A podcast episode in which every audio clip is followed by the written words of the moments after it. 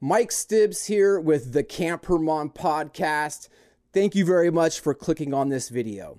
On this week's episode, Chris interviewed our very good friend Jason Pillow from Archangel Ministries 91.com, which is an organization that fights human trafficking and helps SRA victims. So please do not forget to like this video and leave a comment. Keep the conversation going. If you are new to Camp Hermon, thank you very much for clicking on this video, and I really hope that we earn your sub. Thank you. Roll the intro. Legit scientists right now are positing that we live in a simulation. I feel like a lot of stuff is going on in the world that's brought up a lot of these conversations, even in our last couple episodes, just with UAP disclosure and, you know, the Nephilim agenda that we always come back to. The world largely rejects their message and treats them as hostile extraterrestrials who must be stopped at any cost.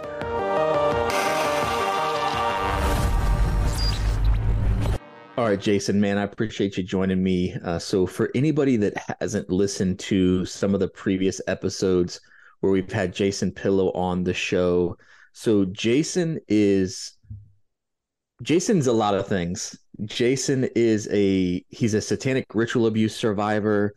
Um, he's gonna kind of tell his story of of coming out of that world and what's led him to doing what him and his wife Janice are doing now. Um, so they have a ministry called Archangel Ministries 91. And if you want to check it out, you can go to archangelministries91.com. So Jason's one of the, uh, Jason and Janice are, are, you know, founding members of that ministry. And uh, what they do is uh, they work to help get people out of human track human trafficking. So kind of everything that's involved with that. Um, but Jason, man, thanks for joining me. I had asked you, I think it was last week. I was preparing for a show um, that Mike, Tori, and I were were were going to do, and I asked you a question that kind of led to us having this conversation today about like witchcraft, and we're going to talk a little bit about like the aspects of that and how it's tied, how they're tied to human trafficking, and then we're going to kind of get in the weeds there before we do that, brother, would you just kind of introduce yourself to anybody that maybe is not familiar with you and give us your your backstory, your origin story, if you will?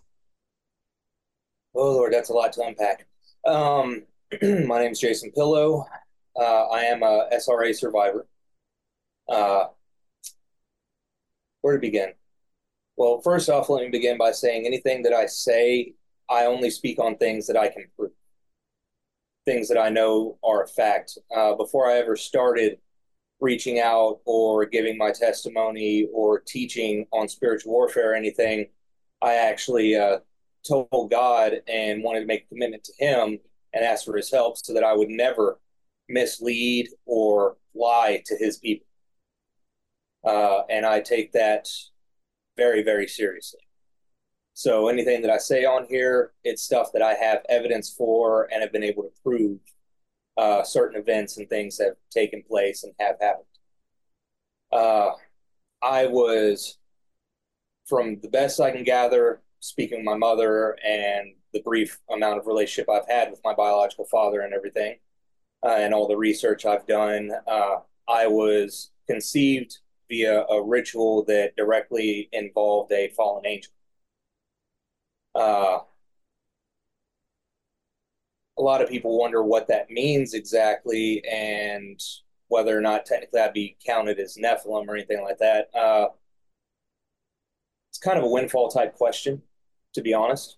Uh, depends on one's viewpoint, one's understanding, that kind of stuff. Now, I am genetically speaking human ish, uh, but there are certain things with my DNA, certain trademarks that are not human, so to speak. Uh, so I guess way that that could be answered is I am human, though my DNA would be considered tainted. Uh, if you want to go with the simplistic definition of it.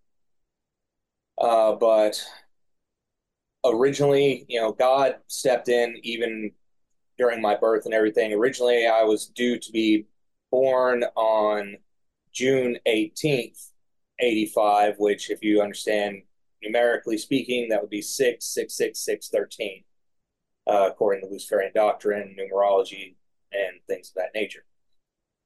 Uh, but God intervened and delayed my birth until the 22nd.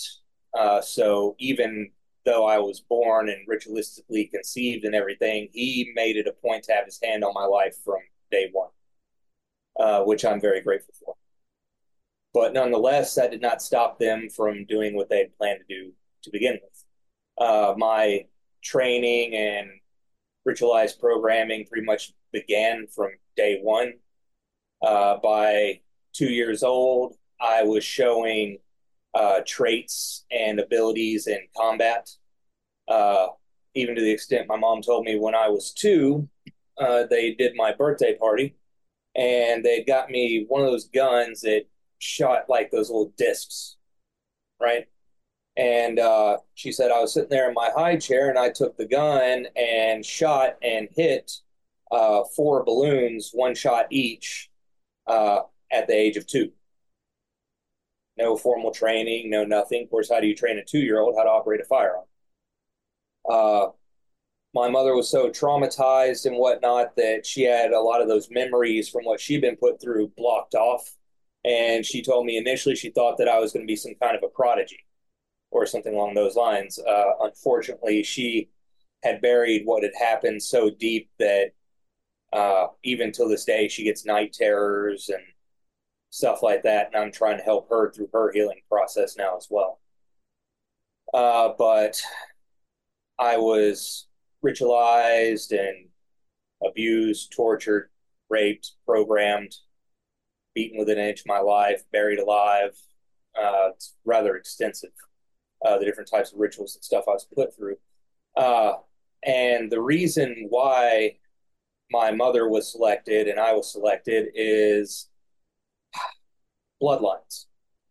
Uh, if you go into my father's bloodline, the pillow side, uh, and you, if you go into my grandfather's bloodline, uh, then you will find that our ancestors, we have fought in every single major war throughout history and even predating history, and both bloodlines uh, have been heavily involved with uh, knighthoods and royalty and stuff like that.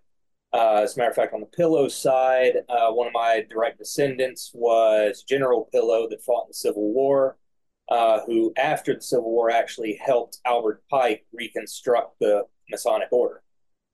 Uh, my grandfather's side, we, you know, one of my ancestors was at Salem during the Salem witch trials, uh, fought in the Revolutionary War, Civil War, uh, World War One, World War Two, Vietnam, Korea, uh, Crusades, and as a matter of fact, Sandford Hall over in the UK is actually named after that side of my family.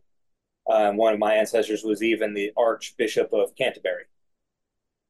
Uh, so, anyone that knows anything about the Luciferians, when they do things, they know that bloodlines and descendancies are very important uh, especially when there's witchcraft and generational demons and stuff like that involved that predate history. Uh, so even after my mother left my father, uh, I was still continuing to be programmed and ritualized. Uh, there's a lot of supernatural aspects that go into how it was done that I won't really go into here simply because we could probably spend three or four hours just on that. Uh, right but the main bulk of my programming uh, was in combatives for assassination purposes, uh, which is what I was used for. I was used for dealing with humans and other entities that weren't aligning properly with the covenant and doing what they are told to do. Now, there's a lot of people that have come forward, other survivors that have very clear and vivid memories of me, either fighting alongside them or doing operations with them. But it's one of those things that until I heal parts that hold those memories and I regain them myself and I can track it down and prove it, I don't put a lot of stock in it. Uh, not because I distrust or don't believe the people that have told me these things, uh, because a lot of them are very trustworthy, especially as far along as in healing as some of them are. Uh, but I try to uphold the promise I made to God, and I don't really speak on things unless I know for a fact it's happened. Uh, during my late teens, at a particular ritual, uh, which Chris, you know the story. I, I shared it with you guys once. Uh, I won't give the whole story here. Uh, I don't want to trigger any survivors or something that may come across the episode. Uh, so I will give a brief version of it. Uh, basically, it was a black mass ritual. There was a family being tortured. The father was killed. The mother was murdered. Uh, the infant that she was pregnant with was murdered and cannibalized. And their youngest daughter was being ritualized to the point of beginning her programming. Uh, I don't know what happened to her till this day. I'm praying that she got out or God sent someone to rescue her, but I don't know. But in the midst of that, my alternate personality that was in control, Gabriel, uh, saw what was being done to her and took issue with it and flew into a rage. And uh, let's just say he removed a very evil person. Uh, and this was, even though according to the laws and statutes, since this was a joint ritual between uh, my coven and the Brotherhood, technically they should have killed me. For some reason, the head of our coven did not do that. He had me taken out and uh, via, you know, like stun guns and stuff like that and was intent on reprogramming me.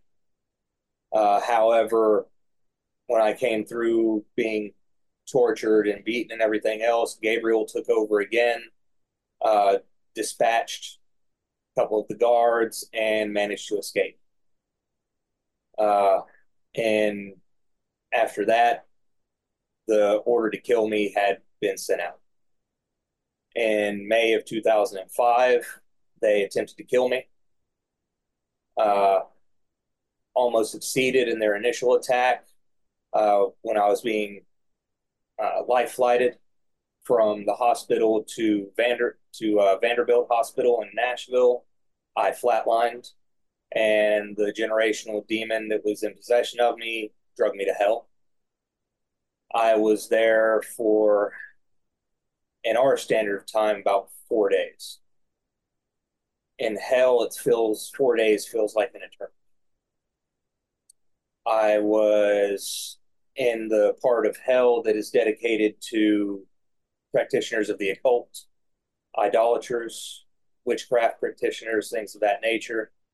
And i was torn apart ripped apart thrown against walls beaten uh, by the demons that i had once had at least a modicum of control over.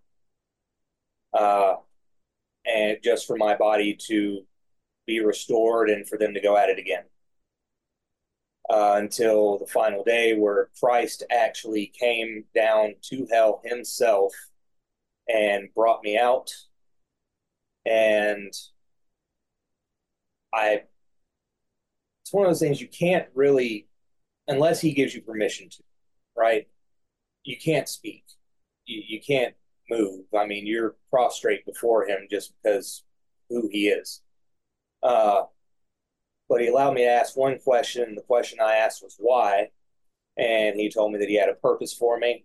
And next thing I know, I am awake back in the hospital, uh, only to find out that the doctors at Vanderbilt uh, belonged to the coven and had tried to kill me there but Gabriel had prevented that from happening. Uh, even to this day, they have completely buried any of the files and documents that I even existed and that I was ever even there. Uh, the only wow. documents that can prove that I was there at all to this day is the bill for how much that helicopter ride cost. Other than that, everything has been completely removed from existence. Wow. Yeah, man, we we could spend um, this whole time just talking about that experience, um, and and maybe one day down the road we will do just kind of a whole episode on on your your near death experience and your time your time in hell and and whatnot. Um, but yeah, man, uh, when we were sitting, we're I remember when you told that story. We're sitting in in my living room here in Columbia, Tennessee. Uh, we had a group of people over, and you were just sharing your testimony.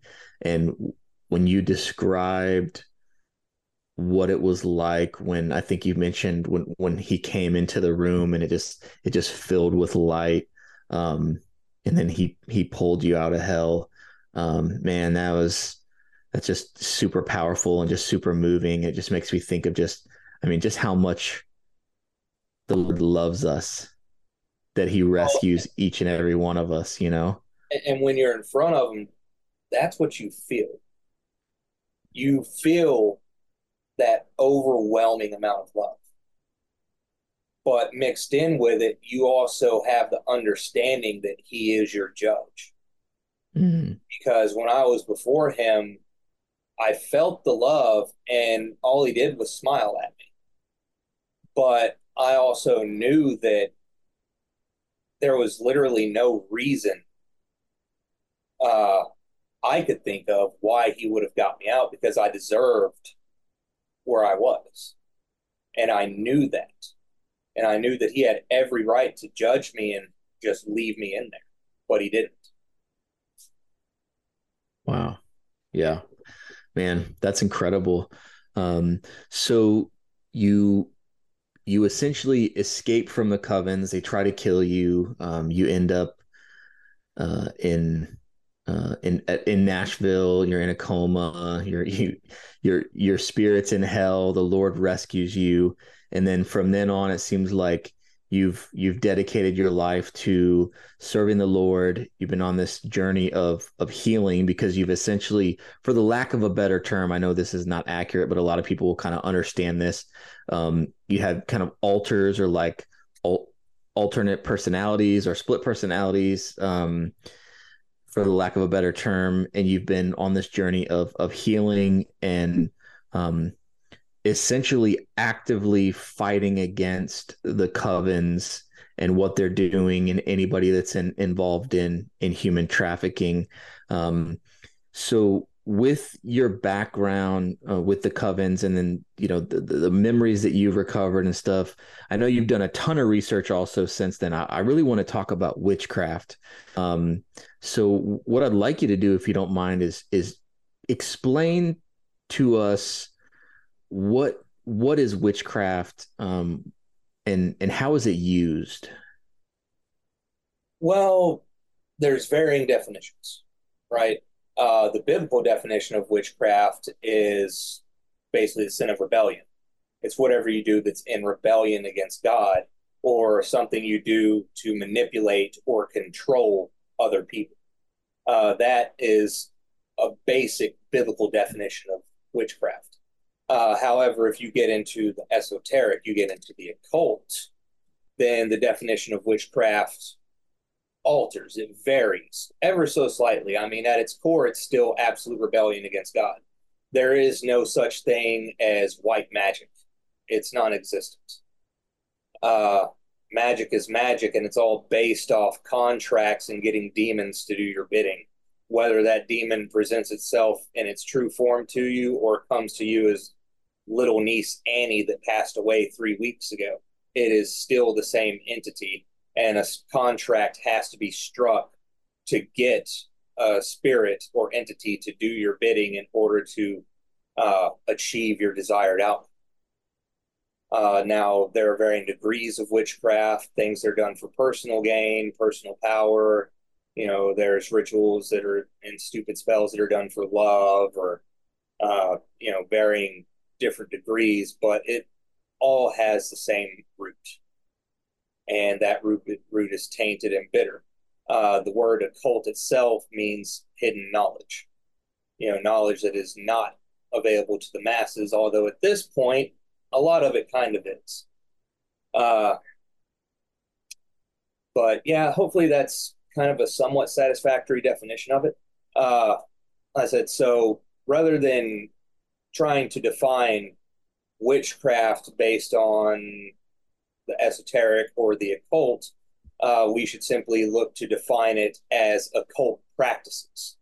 Uh, leave witchcraft as a biblical definition and then go into ritual magic and stuff because that has a separate definition. Uh, I don't want to add to or take away from God's word, if you know what I mean. Yeah, for sure. Okay, so yeah, so explain um explain ritual magic. Ritual magic, there's different elements, different components to it. It uh like I said, is all based on what the desired outcome is. Uh, there's demonic summoning, there's curses, hexes, incantations, uh, contracts. Uh, it's a wide varying degree, and the type of what goes into a specific type of ritual depends on what the desired outcome is. Uh, for instance, uh, let's say territorial control would be a prime example, right? For territorial control, uh, the entire purpose of the ritual is to draw in as many demons to a location as possible. Uh, every now and then, you will see them doing that based on summoning an initial principality and then drawing in the rest of the demons in the process. Uh, in order to do this, it requires pain blood, torture, uh, because and fear, massive amounts of fear.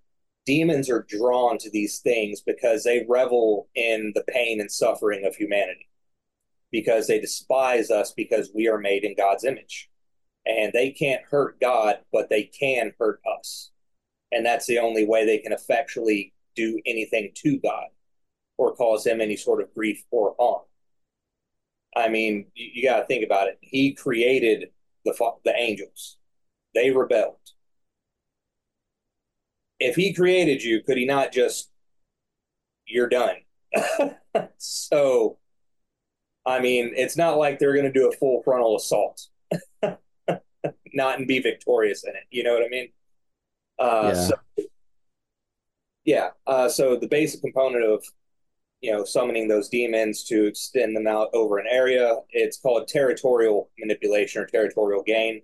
Uh, basically, it can involve human or animal sacrifice or ritual torture. Uh, and the entire purpose of it is to draw in as many demons as possible. And at the end of the ritual, the demons are released into the surrounding area uh, to go and influence who they will and do what they will. And you see a lot of this in major cities. Uh, that's the reason why places like California, it's a satanic high ground. New York, Luciferian high ground. Uh, and the demons are so active there. That's the reason why you have such a high crime rate and, you know, violent crimes, especially rape, murder, mass shootings, uh, gang shootings, you know, all of that stuff is interlinked and is all the driving result of the spiritual influence, the demonic that was summoned and released over the territory. Let me ask you something. So the demons are do they have to respond to these rituals or do they just choose to respond? Uh well that depends on the ritual itself. Uh in certain rituals, if you are trying to summon a specific demon that you're wanting to have placed over an area as a principality or a ruler over that area, then you would alter that ritual a slight bit uh, in the means of producing it because you're trying to draw in that one specific demon on top of drawing in as many other lesser demons as possible because the main protagonist there or antagonist i should say uh, is one that is going to be placed as ruler or principality over that area. Uh, so it would be to get that one there would be very specific. Uh, I think in uh, what I sent you, I tried to elaborate a little bit uh, using some pop culture references, trying to get people to understand. uh, like uh, the old movie Stargate, uh, when they uncovered the contraption and everything else, they looked at the symbols. They didn't know what they were for, but eventually they figured out that each symbol represents a specific point in time and space. And when they are ran to a specific area, it basically opens up a portal to a specific spot. Uh, it's the same thing with demonic summoning. You know, if you're summoning a specific type of entity, whether it's one of the 72 generals of hell you find in the Goetia, or a specific fallen entity uh, such as Hecate or Dionysus, Diana, uh, or Prunos, or any of or like Ashtaroth, something like that, someone specific you're trying to draw in, then there are very specific markers the ritual has to adhere to in order to summon that specific entity. Uh, apart from that, the ritual, the entire purpose in child or human sacrifice, animal sacrifice, is basically sending out a flare, a beacon that is going to draw in any and all demons from a vast area that are basically just looking to thrive on something's pain and torture. Okay. So so basically it's not necessarily that they have to respond, but they're going to want to respond because yes. they're getting they're getting something out of out of what's happening. Yes, uh, whether like, it's you know uh, the pleasure or Yeah, it's like a moth being drawn to flame. You know, they can't resist it. Uh, you're talking in the case of demons, you're talking about the disembodied spirits of the giants, right? And what we find in scripture and what we find in extra biblical contexts like Enoch and stuff like that, these creatures, the giants, they were so vile, so evil, so corrupt that God sent a flood to wipe them out just to give humanity a chance without their corruption and being tainted by them. Uh, cannibalism, grotesque acts of a sexual nature, uh, violence, murder, you know, rage. I mean, these brute beasts are the evil of evil, you know? Uh, so, and this is a reason for demonic possession because they don't have a body. They can't experience lust, they can't experience murder or anything else like that nature. So they have to find someone they can inhabit so they can live out what they want to do vicariously through that vessel. Right, right. No, that makes sense. Um, another question I have is when you talk about like you mentioned having some control over demons. Now, is it actual control or is that just perceived control that they allow you to think that you have control over them because they want you to draw they want to draw you in um, to essentially uh, for the lack of a better term like communing with them so to speak. It's a perceived control. You never actually have control. That is a fallacy. Uh, a blatant bold-faced lie if we're being perfectly honest Right. Uh, how can a human that is not saved, does not operate in the authority and power of Christ, ever hope to have control over an entity like that? I mean, I hate to break it to people, but they are superior to you in almost every single way. They're stronger, they're faster, they're vastly more intelligent. Uh, so, unless you have Christ, you don't have control they have control over you. But it's an extensive mind game, right? Uh, and it's all based on, in the end, what they desire.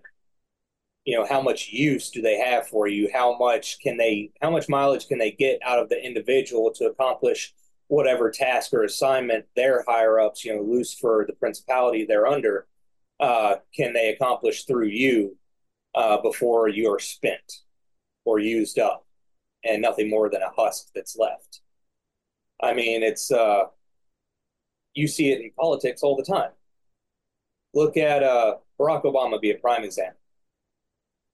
How youthful, young, energetic, and stuff he looked when he went into the White House versus how he looked when he left the, the White House. In an eight year period, he aged by about 40 years. That's not because of the stress or anything of the job. That's because he was so busy behind the scenes working with the demonic and the covens to accomplish a certain goal that it literally drained the life out of him. Demons are parasites uh, that have a mindset of a very corrupt and twisted spiritual lawyer. Wow. Man. This is a this is a fascinating subject. Um, and I know there's there's a lot of different kind of directions that we can go with this. Ultimately, I, I'd like to end with how we as believers can best uh, essentially combat um, witchcraft in in our own lives um, and in in the lives of you know friends family loved ones people that we know um, so essentially i guess we're talking about spiritual warfare there before we get into that is there anything that you want people to know about witchcraft specifically The only thing that I would really say involving witchcraft is not to buy into. You know, in the movies, Hollywood, TV, music industry, video games, all that stuff, they promote it and try and spin it like it's this great, wonderful thing that gives you all these powers and abilities and everything else. But what they never feature in that is the underlying cost that you endure because of it. Not only are you actively rebelling against God and being involved in idol worship and paganism and rebellion, but you are also submitting yourselves to entities that want nothing but your death, pain, torture, and destruction not just on this earth, but for all of eternity. Uh, the rewards do not outweigh the costs of it because no matter what you gain riches, wealth, supernatural abilities uh, it always comes at a price, and that price is your life, your eternal salvation, and the blood of the innocent. Yeah, I mean, based based on what what I've read, seen, heard, and then what you've talked about today, it's all like like everything having to do with the kingdom of darkness and the enemy. It's all just a deception. It's all lies. And like you said, it, it comes with a price. And I've, I mean, I've heard stories of people who they get into uh, witchcraft and and it's just I don't know. I don't want to say light and fun, but they think like it's just going to be positive and it's going to benefit their life. So they get into, um, they get into it, and then eventually they're essentially being like plagued by spirits, you know, in their homes. Stuff starts happening, and the fun is gone, and now they're just being tormented um, by you know these demons, by these these spirits, and a part of the deception is they just keep going back to to find the right the right spell or incantation or whatever the case may be to to try to fix whatever's going on in their lives and then that just kind of further entrenches them uh, in you know all the terrible things that are happening to them because of being involved in witchcraft well, exactly. And it doesn't matter what level of witchcraft you're entertaining. It could be something as simple as you're at the state fair with your significant other, right? And then for kicks and giggles, there's a gypsy psychic there, right? So you're like, well, this ought to be fun. But what you don't know is by going to see that psychic you are entering into a contract, not just with the psychic, but with the demons that that psychic communes with.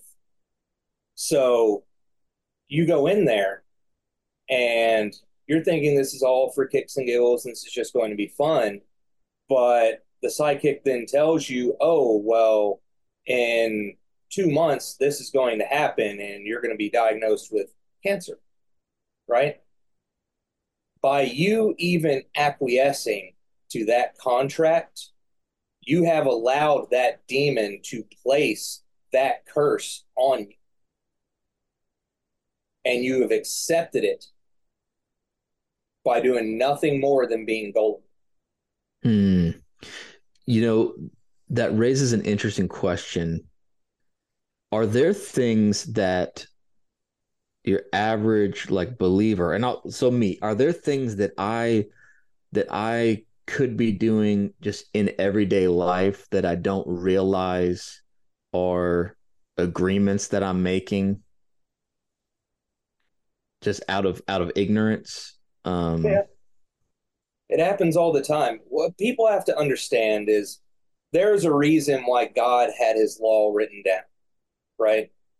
Now, some of the laws are more for ceremonial type purposes and, you know, certain adherence within the actual kingdom of Israel, things of that nature.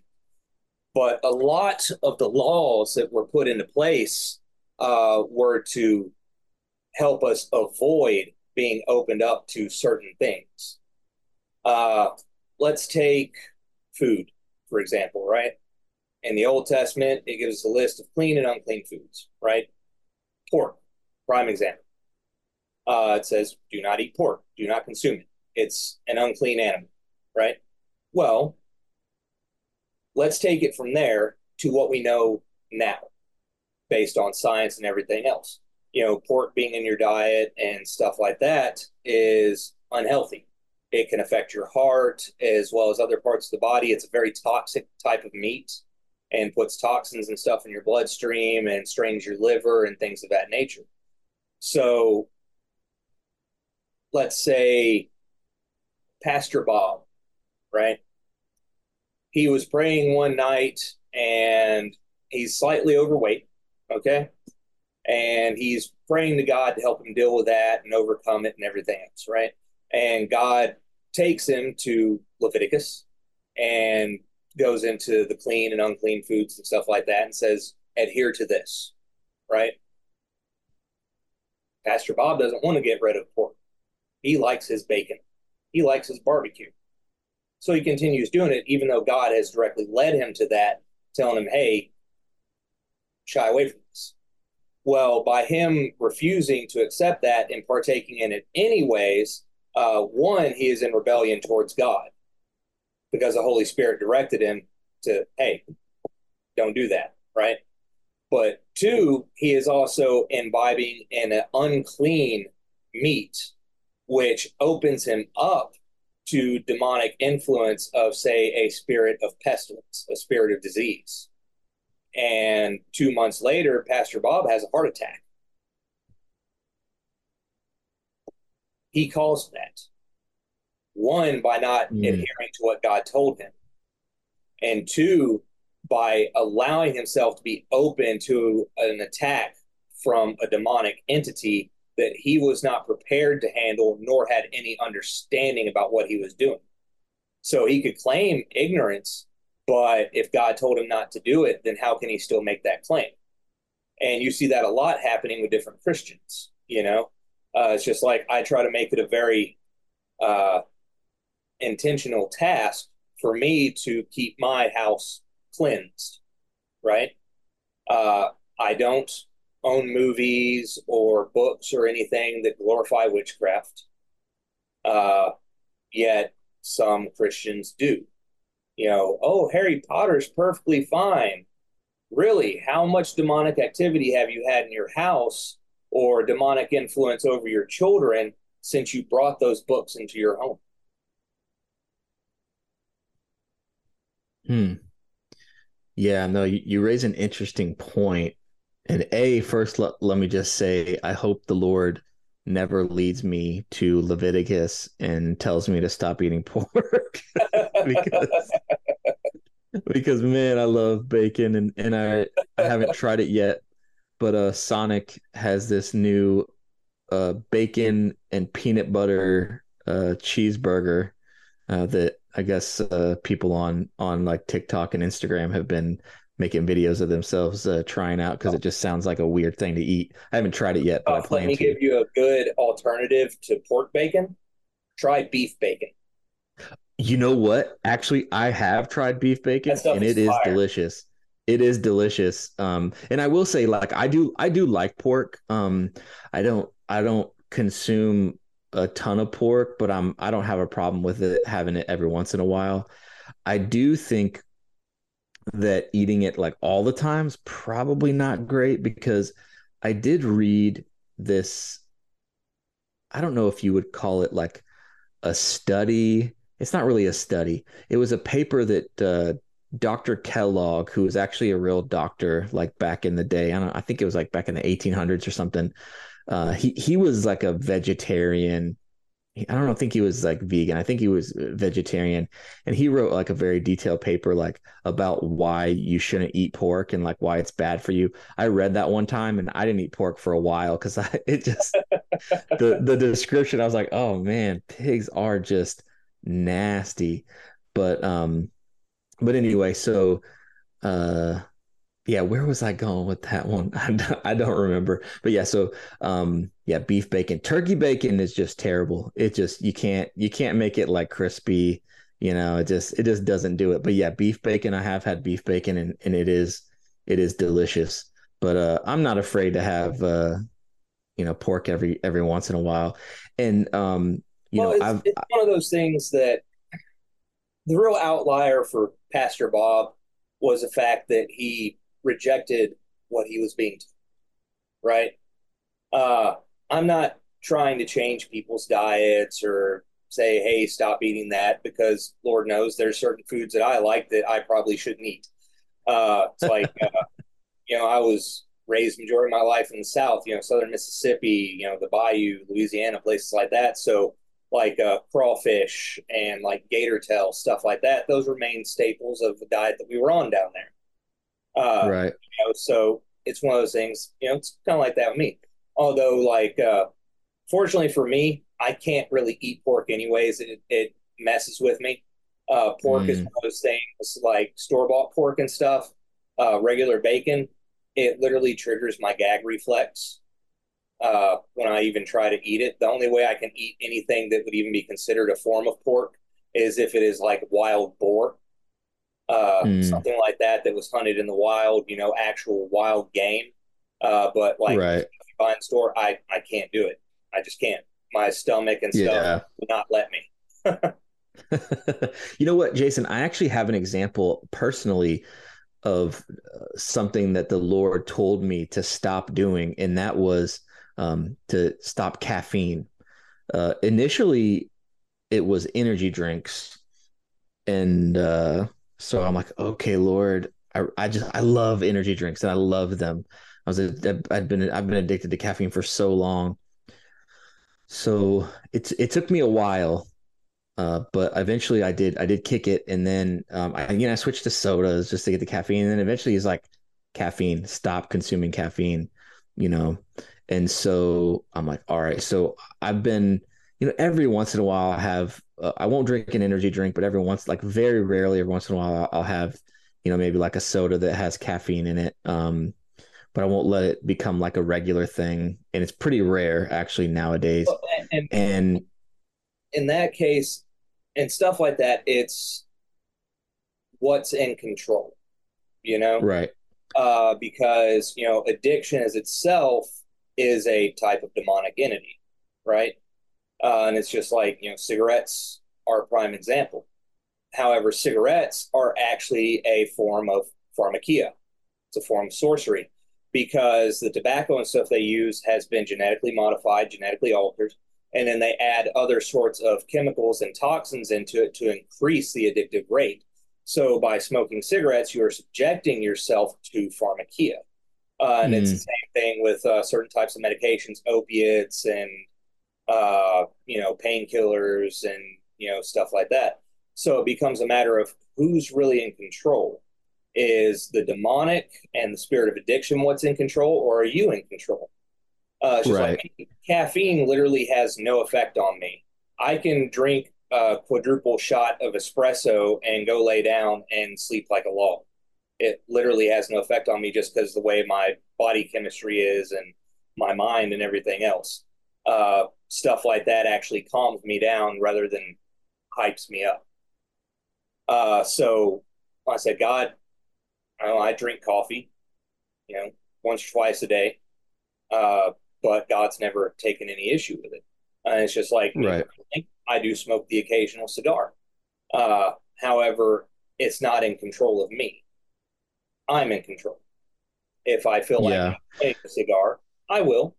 But it's also one of those things cigars and pipe tobacco, it's not like what you get in cigarettes. It hasn't been tampered with, it's not genetically modified.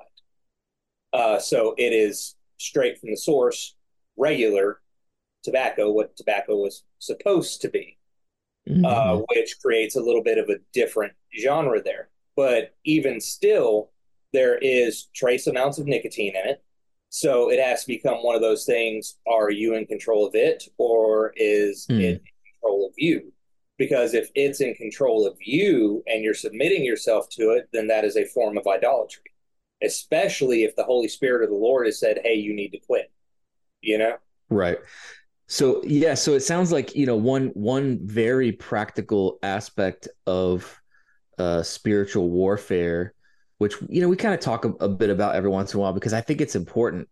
Um, is if the Lord's telling you and impressing impressing upon your heart to stop doing something, um, then we should we can listen to that right and that's a that i think that'd probably be a big aspect of spiritual warfare because and we're not exercising only we, not only should we listen to that right but after he tells us that we should submit ourselves before Him in prayer and fasting, praise and worship, right? And we should ask the Holy Spirit to help us to be cleansed of whatever it is we're dealing with, because there very well may be a spiritual component to it, which is the reason why he's saying, like, hey, hey, we, we need to stop this now before you open yourself up to something and it takes on a full control. You know? Mm. Uh, yeah because we want to make sure that we're cleansed not just on a physical or mental basis, but on a spiritual. You know, uh, we want to make sure that whatever the reason is he's telling us to stop, I mean, he might be telling us because if we don't, we might have some health complications later.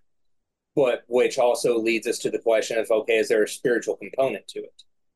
Uh, so we need to submit ourselves before him and ask the Holy Spirit to come in and cleanse us of what he's asking us to get rid of because he can do it. He did it with me with cigarettes when I was 21.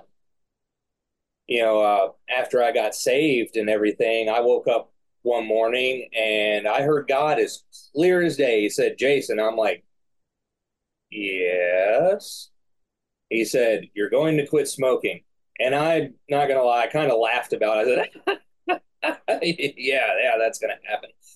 Two weeks later, I wasn't smoking wow. That was my nice. first bout with the Lord where I'm like, you know what? If he says something, just roll with it because it's going to happen whether you. Yeah. Man, it it took me it took me way longer than two weeks to be obedient about uh, the energy drinks and the caffeine, but uh, I'm I'm you know I'm I'm a bit stubborn, but uh, okay. Oh. So listen listen to the Lord. Um, what are what are some resources that you would recommend? Uh, maybe some a book or two you think are, are good that people should check out on like spiritual warfare, things that they can um, apply to their their walk with the Lord and their their daily life, so to speak. Well, uh, one of the there's two books that Derek Prince wrote that I recommend to everybody. Uh, one is "And They Shall Expel Demons." Amazing book. I mean, on point, 100% scripturally sound, the entire thing. Uh, and the other one was on breaking curses. Uh, those are two very important books in the aspect of spiritual warfare. Uh, and I own them both. Uh, but the wonderful thing about Derek Prince was he never made any of his books something that was exclusive where you had to buy them to learn what he was talking about. As a matter of fact, you can pull up on YouTube right now uh, Derek Prince on deliverance, and you'll find one. It's about a hour and a half, maybe two hour long sermon. But in that sermon, he preaches and teaches everything that is in the book, uh, and they shall expel demons. You know, so it's perfectly available to anybody for free. You can go and get that nice. which is the way it should be done in ministry. You know, it's just like the books I'm working on. You know, yes, I'm writing the books and I'm doing it for a very specific purpose. But if you listen to my interviews and stuff that I talk about and everything, you'll find out I'm not hoarding that information. That's not what I do. You know, I am writing the books, yes, and when it's published, they will be for sale for people that want to buy them. But the ultimate goal for me doing it that way is not for personal gain. It's to raise money for the ministry for us to continue the work we do.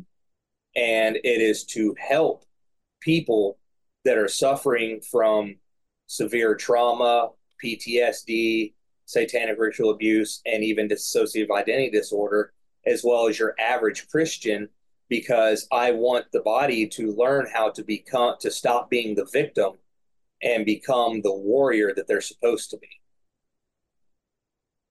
Wow, that's awesome. And and Jason, I think we're going to we're going to end on that, brother. Um so if you are interested in supporting the work that Jason and Janice are doing to actively help uh, get individuals um, out of human trafficking, uh, you can go to archangelministries91.com. There's a couple of different giving options. You can do a one-time gift, or you can, you know, become a monthly uh, ministry partner.